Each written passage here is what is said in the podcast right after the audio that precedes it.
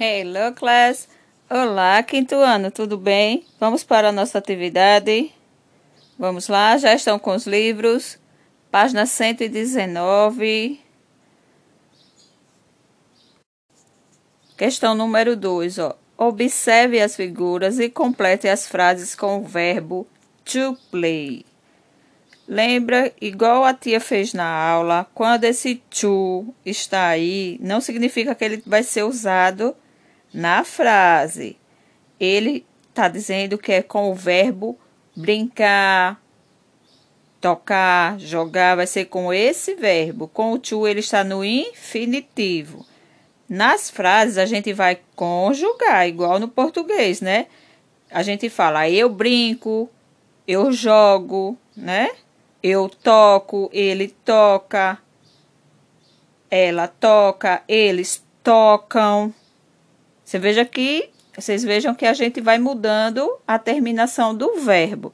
No inglês não acontece essa mudança em todas as pessoas, só acontecem em três pessoas, que é a terceira pessoa do singular, que em inglês é dividido por três, né? Ele, ela, ele, ela, objeto ou animal. Então, só nessas três pessoinhas que acontece a mudança e somente em que tipo de frase? Na frase afirmativa, né? Por enquanto, a gente só está estudando isso. E também com a mudança do verbo auxiliar. Com she e it, a gente usa das. Com o restante, I, we, you e they, a gente usa o do. Não é isso? Então, vamos responder. Questão 1. Isso, já, tia já falou a questão, agora a letra A. Tem aí já, a frase já está respondida, né? I play the piano. I play the piano. Eu toco piano. Letra B. They basketball. Se o sujeito é they, o verbo sofre alteração em frase afirmativa? Não. Então, they play. Só escreve o nome play. Letra C. It ball. Quem é que tá aí? É um cachorrinho, por isso o sujeito é it. Aí vai sofrer alteração, tia? Vai. A gente vai colocar o que aí? A letra S. It plays ball. Ok? Letra D. She volleyball. Se é ela, she, vai sofrer alteração no verbo? Yes. She plays volleyball. Letra E. We soccer. Vai sofrer alteração aí com o, sujeito we, nós? Não. Então vai ser we play soccer. E letra F, you tênis.